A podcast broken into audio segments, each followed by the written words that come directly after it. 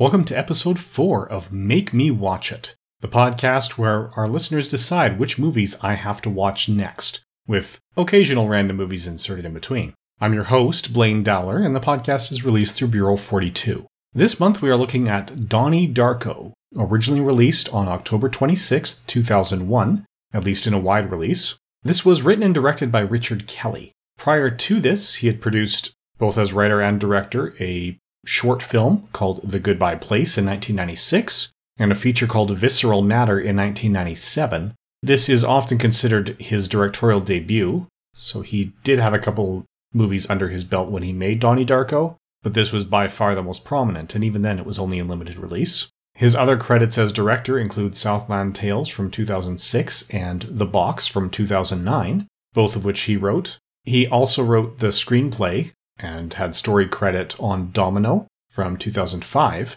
And there is an S. Darko sequel to Donnie Darko that came out in 2009. He gets credit for characters only. He had no active part in the production of that film. So Donnie Darko is like Jimmy Stewart's Harvey if you're on some hardcore drugs, which apparently is part of how Kelly conceived this film. In fact, a number of sequences were inspired when he was doing some pretty hard drugs. The idea is that Donnie Darko is a troubled youth who's on medication, starts doing some self medication with non prescription drugs as well. He's got an invisible friend, which is a giant rabbit or a man in a bunny suit with some damage to him. It turns out that Frank the rabbit is missing his right eye. Now, Donnie doesn't always get along with his family at home. He's got two sisters, one older, one younger. Both parents are there. They have him in regular therapy. He's also got some issues at school. He questions authority. I would say he sometimes outright disrespects it, but the way the story is structured and told from his perspective, he may overreact, but he's never reacting to nothing. There's always some way that the authorities he disrespects have unfairly or ju- unjustly treated him prior to his reaction. When I say he overreacts, he does things like flood the school or tell teachers to insert index cards in some very specific anatomical places, this sort of thing. So his reactions are not justifiable in terms of the degree to which he reacts, but we can always see the catalyst from his perspective and understand what sets him off. In fact, with all the stunts he pulls and the pranks he plays, there's only one person that he seems to target really out of nowhere, and that's public speaker Jim Cunningham. A lot of this gets written off. The story takes place over the month of October in the late 1980s, and one of the first things in the film is that while he's out in the middle of the night sneaking around, a jet engine falls out of the sky and hits their house, destroys the bedroom. So the family manages to get the repairs paid for by the airline company because it is their fault, even though they can't clearly determine which plane it fell off of. And the fact that Donnie was out at night is really the only thing that saves his life. Things do start looking up for him when he meets a girl and falls in love. That girl is Gretchen Ross, played by Jena Malone. And there are a number of other people in this film who you would very likely recognize. This was a relatively small film. In fact, Richard Kelly and Drew Barrymore met on the set of Charlie's Angels, and that's when Drew Barrymore promised that her production company would help this movie get made. So she put up a lot of the funds of this $6 million budget. And one of the trade offs was that she had to play one of his teachers at school, which Kelly was very much okay with. So Donnie himself is played by Jake Gyllenhaal. He is known for this Nightcrawler, Zodiac, Source Code. He's got 43 acting credits behind his name, a lot of which are fairly recognizable. Some, such as Prince of Persia The Sands of Time, people would likely prefer you'd forget. But he did this after playing in October Sky. He was a child in City Slickers. And up to this point, that is the only film that I had seen him in. I bought this film based on its reputation, but I never really got around to watching it. And part of it is that you know, the Jake Gyllenhaal movies I've seen thus far, actually looking at his credits, City Slickers was the only one that I had seen prior to Donnie Darko. And he does do a good job, including, for example, making Donnie creepy by consciously choosing not to blink while they were filming. So Donnie doesn't blink on camera. Now, they needed someone to play his sister, and they ended up casting Maggie Gyllenhaal. Jake's real life sister, as Elizabeth Darko. It was actually her role in Cecil B. Demented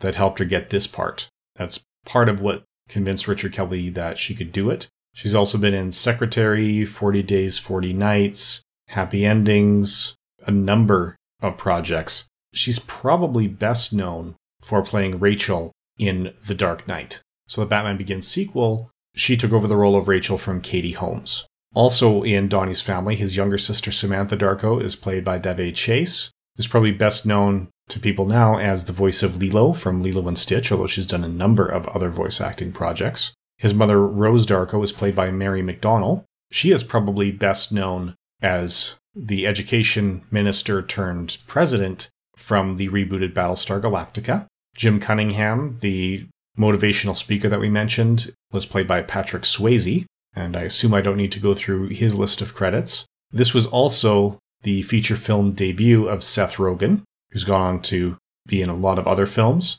As I said, Drew Barrymore played one of his teachers. That teacher was involved with a, another teacher romantically, so the two characters were an item. So Karen Pomeroy's boyfriend, Professor Kenneth Monnitoff, was played by Noah Wyle, who's probably best known for ER.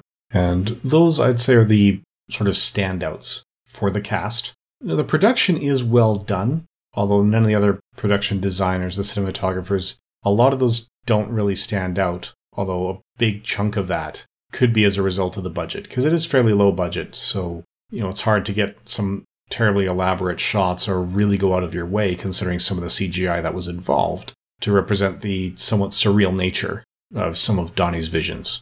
$6 million would only go so far, to the point that they were even having a tough time securing the rights to a particular movie. They wanted to use Chud, or C H U D, as the film that Donnie and Gretchen see, but they had a hard time trying to determine who had the rights to it. Thankfully, Sam Raimi was a friend of one of the people in the production, and he offered them the use of The Evil Dead for free. So they were able to get the film made with that substitution. They had to substitute a number of songs because they couldn't afford the originals. For example, they wanted U2's MLK to play over the closing credits. Instead, they had to use the Gary Jules cover of the Tears for Fears hit Mad World to fill in the blanks because that's what they had the budget for. So it is a pretty interesting movie. It is very dark and very twisted. It actually kind of shifts my perspective because I was actually looking at the butterfly effect, and the thing that I felt worked best for me was a particular story choice they made near the end,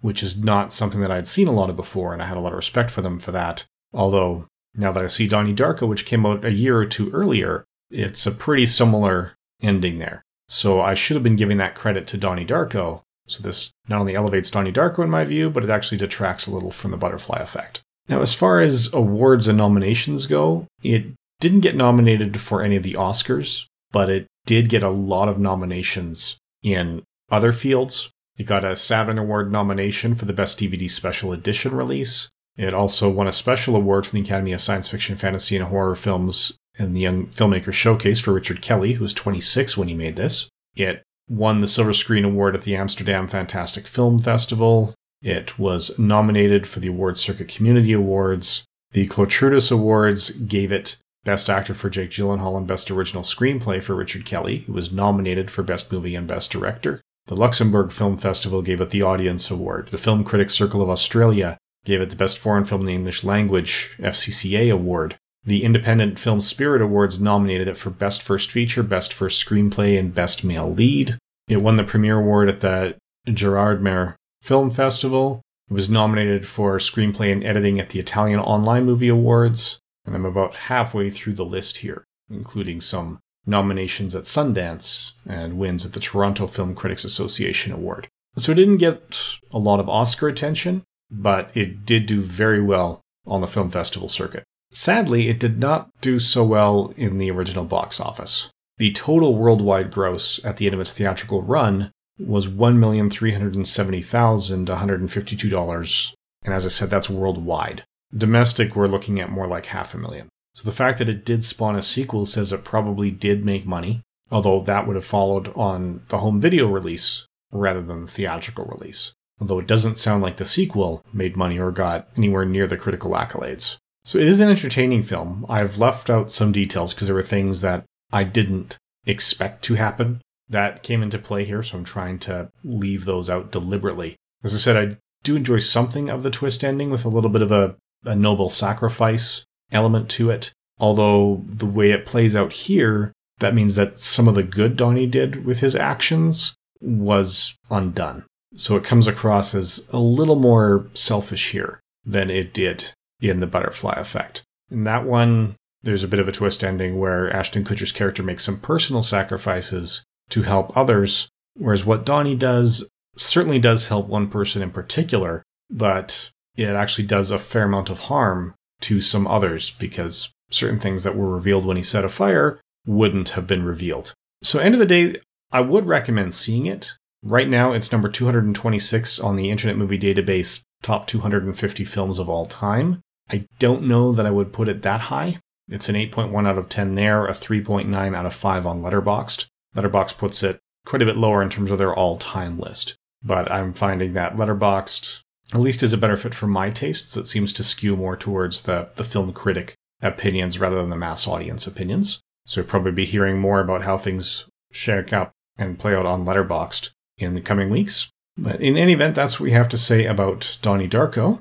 Uh, join us again next month as we view the next movie. There's a few contenders that are currently tied for the number one spot in the voting right now. We have also opened voting on Addendum 2. So if you go to Bureau42.com, scroll down and look on the sidebar for the Make Me Watch It voting list, you can get to Addendum 2. So if you haven't already voted on that one that has been released since last month's podcast, please go check it out now to help determine which movie I talk about in May. Please feel free to rate this and any of the shows you listen to on iTunes and on Stitcher. It really does help the shows get noticed. And finally, thank you for listening.